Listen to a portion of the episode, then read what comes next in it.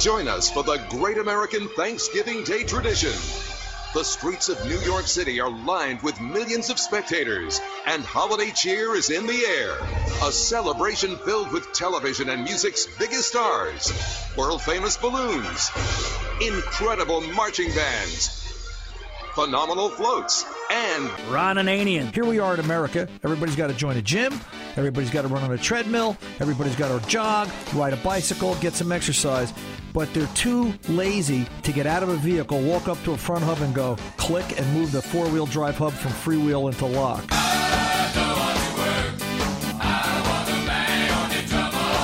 The Car Doctor. All we really want to do is fix your car. We just want to solve your problem. We want to make you comfortable with it. We want to make sure you're not getting ripped off by your mechanic. We want to make sure that your mechanic, if they have any questions, they know who to call and that we're here to help them as well. Welcome to the radio home of Ron Ananian, the Car Doctor. Since 1991, this is where car owners the world over turn to for their definitive opinion on automotive repair. If your mechanic's giving you a busy signal, pick up the phone and call in. The garage doors are open. But I am here to take your calls at 855 560 9900. And now, here's Ronnie. Welcome, Ron Ananian and the Car Doctor here at 855 560 9900. That's 855 560 9900. I am Ron Ananian the Car Doctor, the one and only, here all these years, waiting to talk to you about your car and its problem, whatever you've got going on. That's what the Car Doctor does and has done these past 25 years on radio. More information about this radio show at cardoctorshow.com. There's an affiliate list there via tunein.com. Naturally, we are allowing you to subscribe to podcasts at iHeart, iTunes, and soon to be the uh, Google version of that. I'm not, I don't recall the name. I'm sure Tom will flash it to me in a minute. Um, Google Play. Google Play. Thanks, Tom. Uh, Google Play. That's uh, soon to be released, but we've already subscribed. The paperwork is in, so we're going to allow you to take the Car Doctor with you by podcast via Google Play, as uh, that's soon to come to uh, market too. And if you need me during the week and you can't get a hold of us, and remember that 855 560 9900 phone number is 24 7. You can call, leave a message when we're not on the air. This show's live Saturday afternoons, 2 to 4 p.m. on the network and out onto the affiliates or some of the other affiliates on delayed broadcast. But if we're not at 855 560 9900, call and leave a message. Fast Harry, our executive producer, will uh, hook you up and uh, get you in queue. And we can talk to you about your car problem. But if you need me during the week, ron at cardoctorshow.com. I want to start off this week and first of all say thank you for being here. I'm, I'm glad to be here with you. You know, I think about this show during the course of the week. And, uh, you know, you try to do this from the hip, and I have for so many years, and just be honest and just, uh, just what's off the top of your head. But I also have to sit and think, what will you tolerate? What will you listen to and accept? And I want to just start off this hour by saying, and I hope it doesn't offend anybody, but how honest are you? Do you, are you honest with your mechanic and are you honest with yourself? Case in point 2002 Chevy Monte Carlo, a Dale Earnhardt Chevy Monte Carlo came into the shop this week at RA Automotive. And I've known the owner for a long, long time. He used to be the parts manager for a, uh, local Volvo dealer, and then he's moved in and around the industry. And you always sort of stay in touch with your contacts. They just never seem to go away, and partly because I think the industry is shrinking and uh, the database of available people is just is, is shrinking, not growing. And you tend to stay in, stu- in, in touch with everybody. And when John brought it in, he wanted a coolant flush, coolant flush, and look it over, and just you know what kind of condition is the car in. And a Dale Earnhardt Monte Carlo is a little special. All right, it's it's a little bit of a um, a trivia piece. Obviously, it's a tribute to the man and they're just nice cars. If this was a standard 2002 Chevy Monte Carlo with 130,000 miles on it, I would have told him take it to the crusher. But because it's an Earnhardt, because it was number 432 out of the proposed or produced 3,000, there wasn't a lot made that year, then it makes it a little bit of a rarity. But I looked at the car and I, you know, I, I went through and I did what I had to do. I scanned it, I did a checklist. It was in for a coolant service. I took out the rusty brown cruddy coolant and pumped in some fresh green. I'm not really sure why because you know John was going to just it had been sitting and he wanted to just put some fresh coolant in it before he let it sit some more through the winter. And the honest question, the honest part is Is he being honest with himself? Is he ever really going to fix this car? Is he. And that's the part I don't get. You know, you're taking what's, gee, a, a neat piece. It's a piece of automotive history, and you're letting it rot away. The airbag light was on. The coolant was disgusting. The oil was muddy. It had a misfire. It had a misfire so bad that I was afraid to run the car long enough to let it warm up. To, you know, once I did the cooling system service, I had to purge air. And it was sort of like, gee whiz, how long do we want to run it? How much damage do I want to do to the catalytic converter that hasn't been done already? And the rest of the systems, because it doesn't run right. There were oil leaks. The front brakes squeaked. And I kind of cringed and as I backed it out of the shop just to put it out front because he was going to pick it up after the little bit of service.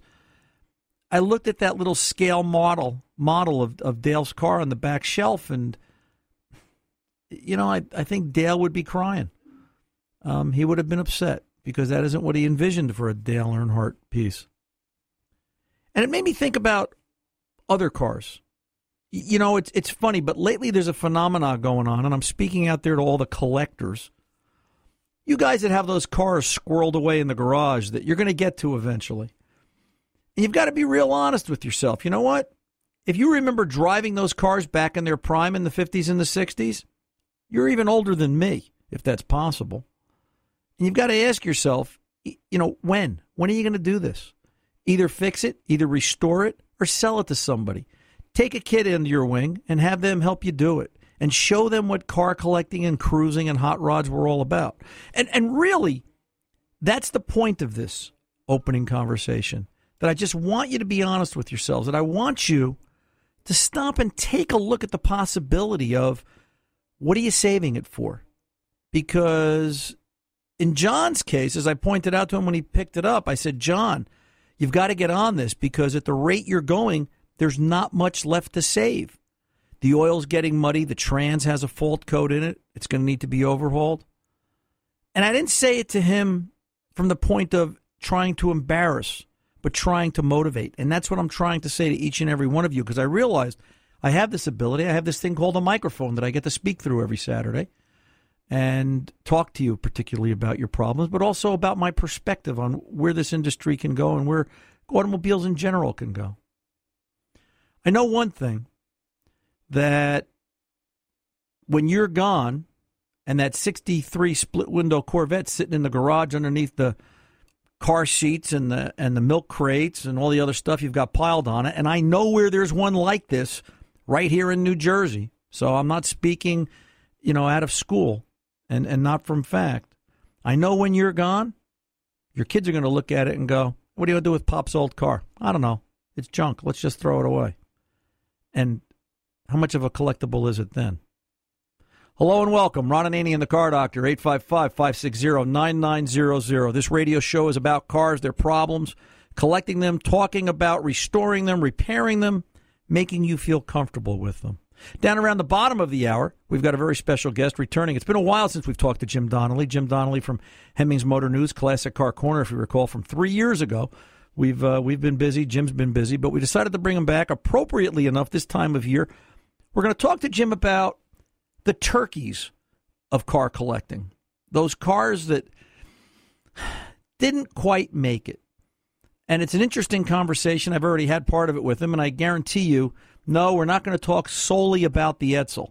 This isn't about just the Edsel, but there were some collectibles, the 30s, 40s, 50s, and 60s, that some of them are surprising when you stop and look at the answers. One of them really shocked me. It stopped me in my tracks because it's one of the most sought after cars today from the 50s. And um, it made me stop and think that, wow, I guess there's just some things you don't stop and realize as time goes by. Coming up the second hour, we're going to be joined by Mike Zip, Zippos Electronics, out of Bloomfield, New Jersey. Blooming, I think it's, um, I'll get the address. I'll, I'll, get the town where he is. But uh, Mike's been with us before, and we're going to talk about audio. We thought this time of year, everybody's out getting ready, going holiday shopping for whatever occasion you want to celebrate, and Mike's going to stop by to talk to us about car stereos and GPSs and all the neat things you can get in the way of electronics for your car. So we've got an awful lot in the next two hours. The phone banks are full. Let me pull over and take this pause. And when the car doctor returns, we're going to kick the garage doors wide open. Stay tuned.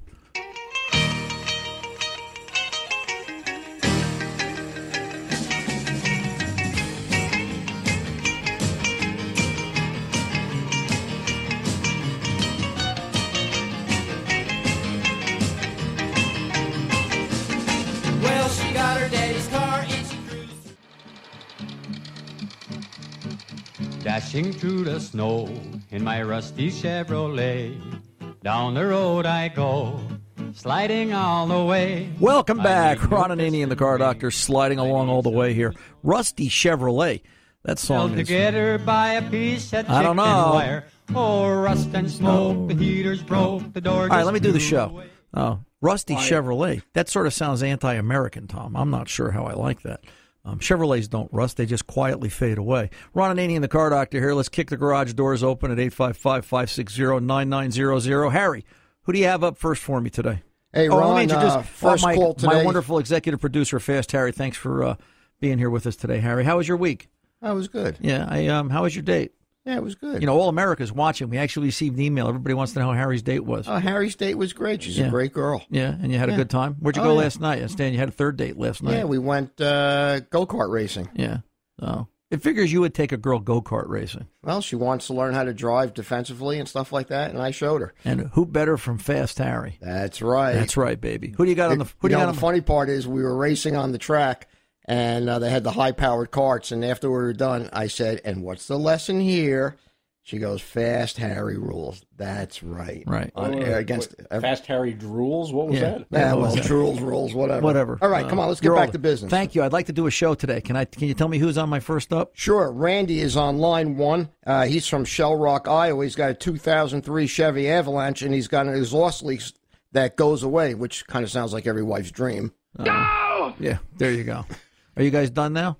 We're done. Okay. Have Thank you. fun. See ya. Let's not get carried away, boys. Randy, welcome to the car doctor, sir. Pardon the uh, pardon the boys. They're all riled up today. It's the holidays. How can I help? Um, yeah, I've got an exhaust leak. It's on the left side, and uh, as, as the engine warms up, it just goes away completely. Right. Is it is it forward, Randy? Is it right at the engine at the manifold itself? It doesn't last long enough for me to really tell. I can tell it's either at the donut where the uh, manifold hooks up to the exhaust, Right. or it's at the manifold itself. At the head. Have you ever heard of such a thing? Yeah, sure. Very common. Matter of fact, avalanches, well, not avalanches. This has to be the 5.3 or the oh? 6.0. Yeah. Yeah, um, kind of common because there's not a lot of gasket material there, and if it even has a gasket, if it doesn't, what happens is the exhaust manifolds warp where it sits against the head. Here's the problem: getting the bolts out of the head. For some strange reason, General Motors Loctites the bolts into the head. So, eh, you know, here's a truck 12 years old, 13 years old. Getting those bolts out of the head is going to be a project and it takes a little bit of persuasion and it takes a whole lot of time. You know, one of the things you could try, do you have access to any tools? Do you have access to a smoke machine by chance? Not a smoke machine. About the best I can do is like uh, PB Blaster. Okay. You know, well, because to diagnose it, listen, if we were in the shop and we were going to diagnose it, if I had the vehicle overnight, I'd block off all the exhaust except for the tailpipe because this has to be the one side. I'd figure out a way to just pump smoke in and look to see where does it where does it come out of, and chances are you'll see the leak on that left side manifold. All right, um, as far as pinpointing and finding the leak. The other thing you could try is if you can get it up in the air and look underneath. For some reason, they usually fail on the bottom of the manifold. It may be up top, but look for any signs of black, any signs of carbon tracing. At least then you know you're in the right area of the manifold itself, because where there's carbon, there's a leak. All right. If Right. it if it comes Yep, down if yep. it if it comes down to where the manifold has to come off, if you need an excuse to buy a tool, this is probably the job for it. There's a product out there, and I don't remember the name of the company, but it's a it's a magnetic induction heater. They're not a lot of money. They're about 500 bucks on Amazon. And what it is is it's it's it's like the size of a a, a hair a hair um, curler. Okay, it's about 12 inches long. It's got a heating iron in the end of it that uses magnetic induction, electronic induction. You touch the head of the bolt, it'll glow the bolt cherry red within a minute. And the reason it's nice on that job, and I've used it specifically for this, is that heat will melt the Loctite that GM put on the bolt that's now on the threads that's inside the head. So that little bit of direct Okay. heat, that little bit of direct heat will loosen things up and you'll be able to spin the bolt out. Problem with PB, as good as PB or any rust penetrant is, it can't get inside the threads, inside the head. All right. Yeah, especially if it's got Loctite. Right. There's going to be there's going to be a pink Loctite. I won't say it's Loctite Loctite, but to me it's a thread locker of some kind. And I never understood why they would do that. Uh, you know, like they're afraid the bolt's going to fall out. I don't get it. Uh, you know, but it's it does make it does make removal on the vehicle as it gets older a whole lot worse. All right, sir. Okay. Give give that a All shot right, and uh, let us know how you make out. But it's a great idea if your family's listening or they want to know what you want for Christmas. Get your, get yourself one of those. Go uh, Google an electronic induction heater, and um, uh, you won't be disappointed. Let's go over and talk to Rich Springfield, Mass. 2006 Toyota, and some problems with filling it up with gas. Richard, welcome to the Car Doctor, sir. How can I help you? Um, yeah, I have. My daughter has a uh, 2006 Toyota Corolla. She got about a month ago, and whenever you fill up with gas, the tank fills fine, but then um, when the nozzle, the pump nozzle kicks off, about a quarter, half second later, about a cup full of gas comes spits back out the uh, filler nozzle. Okay. And I tried checking the, you know, the the little uh, vent tube that goes along the the filler neck, and that seemed clear. And I thought maybe something with the charcoal canister. As far as I can tell, that's fine. And Well, then are- I are- are tried you removing the uh, vent between the charcoal canister and the tank and filling up with gas, and it still did the same thing. Well, Richard, are you? So the only thing I can think of is like if there's a check valve at the bottom of the fill neck tube, Well, here, maybe wait. on the tank itself. Yeah, hang on a second. Wait a minute. Are you saying so you can put the nozzle in the neck and fill it up with fuel and you don't have a problem? Correct. It's when it kicks off, fuel splashes out. Right, about a quarter, half second later. Yep. Okay. What happens if you only fill the tank up halfway and turn the pump off? Um, haven't tried that, but I assume it would be fine.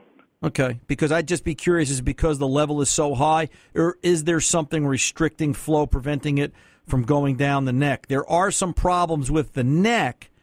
I have not heard of this as a particular problem. What's very common, though, if this was a it won't take gas question, it's more than likely in the charcoal canister or it can be in the fill neck itself. The fill neck does have some problems uh, in that yeah there is a check valve in it there is there is a device in there to prevent fuel from sloshing back so i would focus my attention on the neck just where you're going Okay, and All that's right. why nobody's been able to tell me at the Toyota dealership or wherever whether Right. the check valve is actually on the uh, fill neck piece or if it's actually on the tank, and the tank would have to be replaced. right no i believe it to be on the neck but it's not a it is not a common question it's not a common failure usually the way this gets Yeah, diagnosed as far as a spit back out of the neck is we start talking about disconnecting the line between the canister and the neck and then the canister and the orvr and uh, working on it that way, the uh, vapor recovery system. So, but uh, take a look at the neck, I think you'll find the problem there.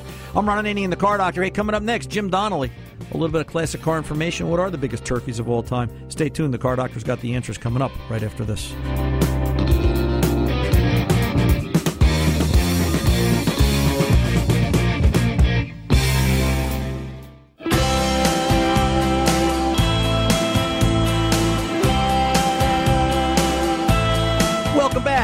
Ananian, the Car Doctor. You know, we all spent the summer and part of the fall looking at classic cars and going to car shows or cruising and, and just saying, you know, look at these cars, how great they are, and the chrome and the polish. But not everything as it appears. And our next guest, if you're a long time Car Doctor listener, you'll recognize him right away. He's Jim Donnelly. He is with the folks over at Hemmings, Hemmings Motor News. More information about Jim and classic cars can be found at Hemmings.com. And we're thrilled to have him back here with us today because we thought we would invite Jim back to talk a little bit about the turkeys of the classic car, this being the Thanksgiving weekend of the Car Doctor. And uh, we're thrilled to have him here with us once again. Mr. Donnelly, how are you, sir? My friend, it's good to hear from you. It's been a while. It's been a while. Time Mhm. flies by. And, okay, uh, it's it's great to be back. It really, really is, and I'm very grateful. Um, we're glad to have you, uh, however, I did not have turkey on Thanksgiving. I had meatloaf from Boston Market, so I could do this broadcast with a clear conscience. Mm, well, because we're going to talk about turkeys, and you're going to get your fill here. Mhm. Uh, you know, some cars are just iconic, right? Some some people look at iconic classic cars and say, "Wow, I remember that." It was, but they're not all what they appear.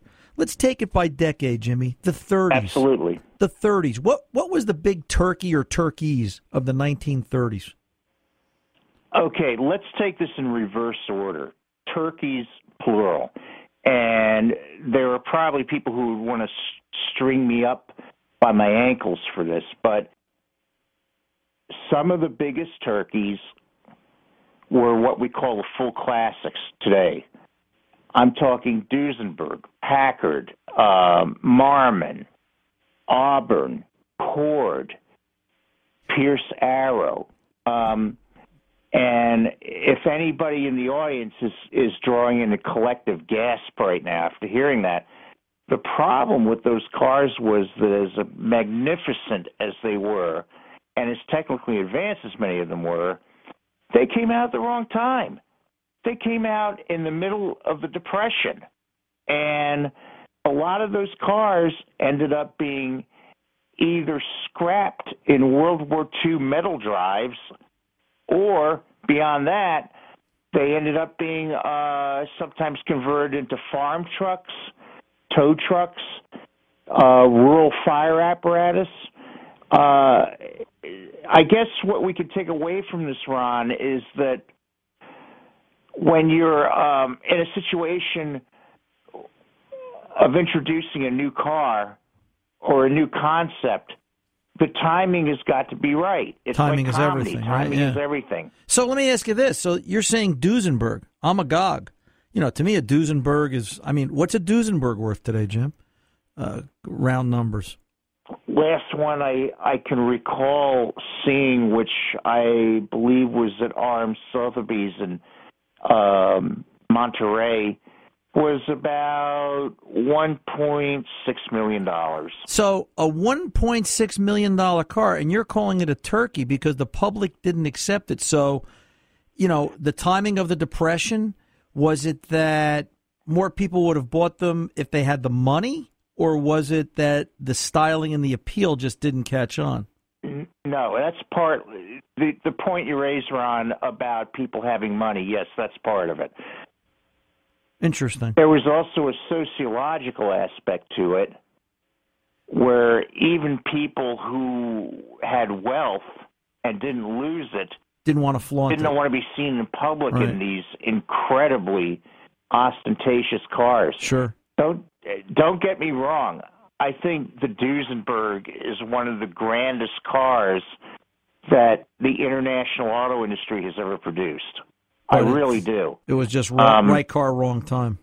And however, given the product development cycle as existed back then, which is probably five years for a car as opposed to probably less than one today, Yeah. um, those those cars came out at absolutely the wrong time. They really did, and a lot of them didn't survive. They were scrapped or junked, um, and uh, as a consequence of that, they are they're prized today. There's so few of them left. Yeah, and that's what I makes them, believe there's about 250 Duesenbergs left in the world. and that's what makes them worth the one one point six million. So let me Yeah, let me let me let me let me move it along. So the the beyond the what I'll call the out of the reach of the normal person. Chrysler, you know, Chrysler had some turkeys in the 30s, didn't they? Yeah, and and to me, that's a really sad story. It really is.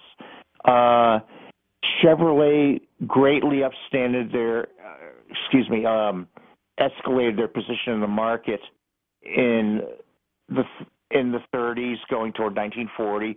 Ford obviously had the flathead V8 in a series of gorgeously styled cars by um, Bud Gregorie and others. And Chrysler, however, took a flyer on this radically designed sedan that they called the Airflow. And it was a wonderful design. It really was. It was crash worthy. But I They know had there's a a demonstration of it being rolled down a mountainside and being dr- able to be driven away. I know there's a button here. Yeah, there's always a but, isn't it? Right. Um, the uh, problem was that it was simply too radical. The car had an extremely rounded, streamlined shape, and I think that Ford and General Motors were scared enough of it that um, they issued surreptitious product information saying, "Oh, well, these cars are built to be wrecked," and That kind of it, did it never really caught on with the public. It Mm. never did. There was a Chrysler airflow, there was a DeSoto airflow, and there was also an Imperial airflow because Imperial was a separate nameplate at Chrysler back Right. then. And they just never caught on, and it was gone by 1940. And if you go beyond that, Ron, and look at the cars that Chrysler produced into the 1940s and 1950s, they were utterly conventional. Uh, very Chrysler just didn't want to stick their from neck out anymore. standpoint. Yeah, Chrysler didn't want to stick their neck okay? out. Interesting. groundbreaking, Yeah. but they looked like shoe boxes. Hey, listen, before the clock takes us, in the 40s, there was the Packard Clipper. Um, I know that's I know that's on the list too. So I'll tell you what, you think about an explanation for that in, in, in a minute or less while we're away. Let's pull over and take the pause. Stay right where you are, Jimmy. I'm Ron Ananian, the car doctor, here with Jim Donnelly of Hemmings. We'll both be back right after this.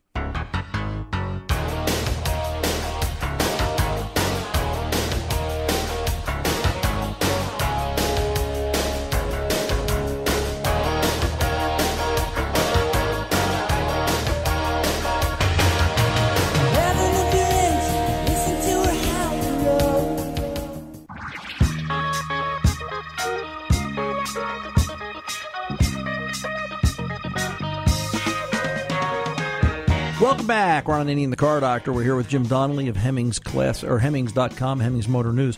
Jim, when we pulled over and took the pause, we were just about to get into the 40s and Packard, and it's interesting to note that the fall of Packard in the 50s, one could make the argument, started in the 40s with that of the Packard Clipper.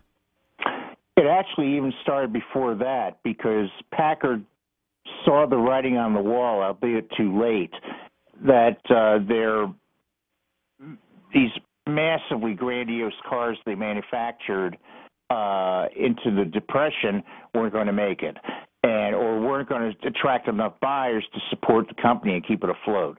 The first car that they came out that was a bargain car was the Packard 120. Today it's got a following. Initially, a lot of people ripped it. And then after the war ended, they went back and did, for the first time, they did a full envelope body and installed a straight eight in it, uh, an, uh, an L head straight eight, and they called that the Clipper. Is there anything wrong with that car, Ron? No, there's not. But the problem is what everybody else was doing.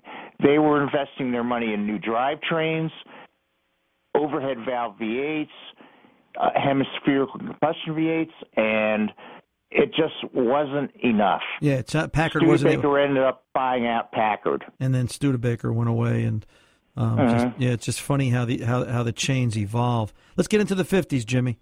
Okay. because this has got some real surprises in it. Um, what are some of the turkeys in the fifties?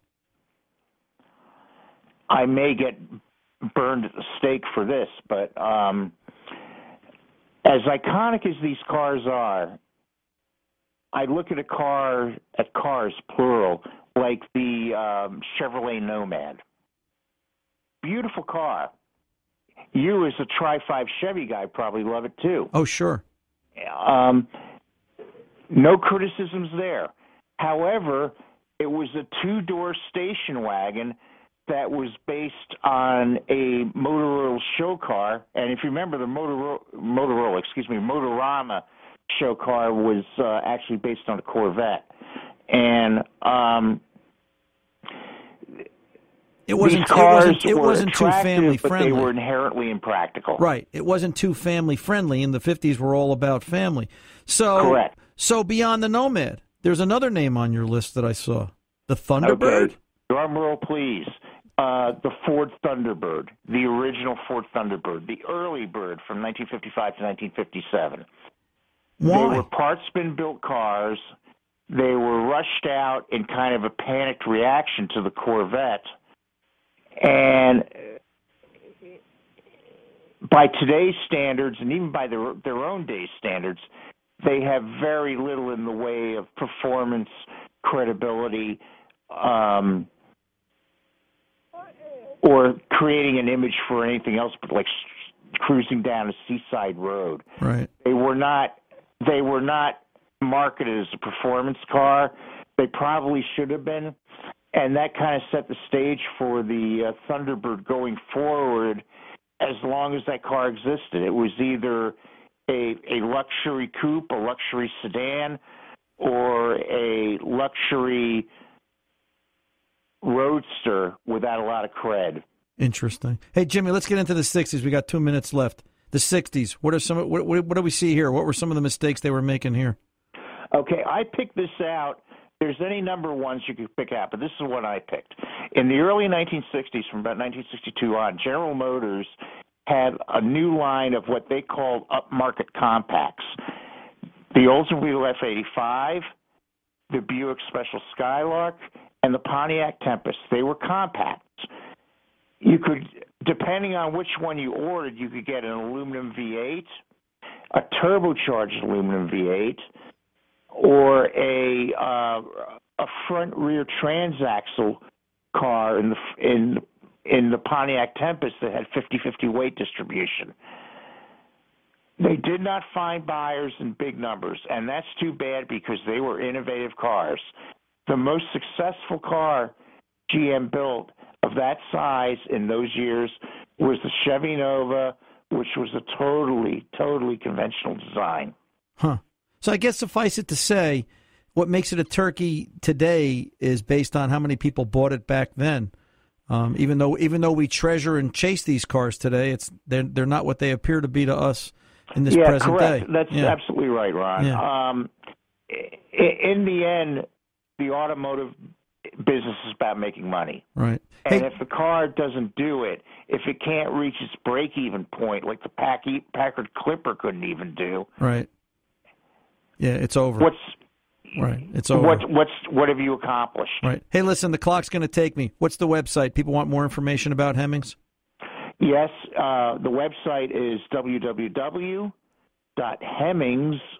www.hemmings, H-E-M-M-I-N-G-S dot com, and we also have a uh, a digital daily newsletter that you can sign up called the Hemmings Daily. Perfect. And drop down to the bottom of our webpage, and you can sign up. And you know what the best thing about it is? Yeah. It's free. Perfect. Hey, Jimmy, we'll talk again. It's been far too long, my friend. I'm Ron Ananian, the car doctor. We'll be back right after this.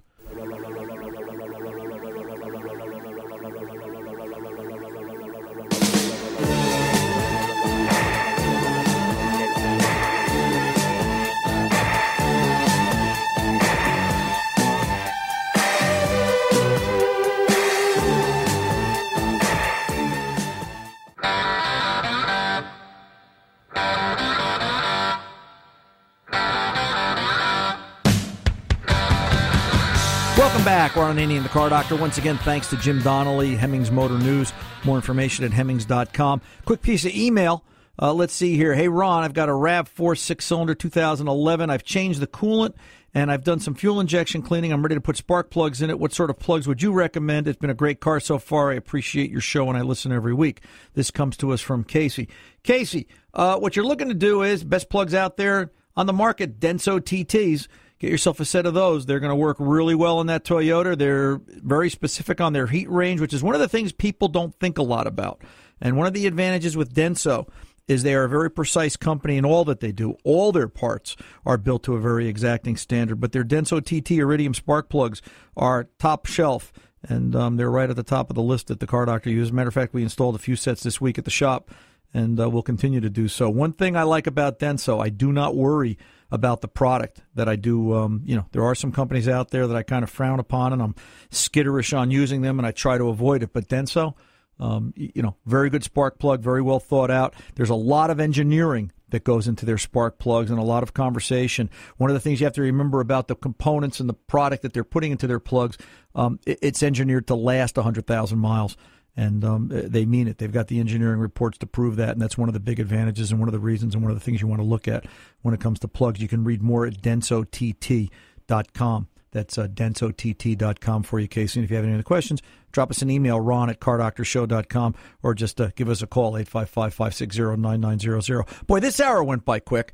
And um, there's another hour that's uh, going to come by and uh, fly by too. Coming up next hour, we're going to talk to Mike Zip from Zippos Electronics in New Jersey. Mike is going to be stopping by. We haven't talked to Mike in a while. We want to talk a little bit about, you know, what's new for the holidays. There's a lot of uh, there's a lot of stuff you can put in a car today. Um, it's not necessarily gas, tires, and oil.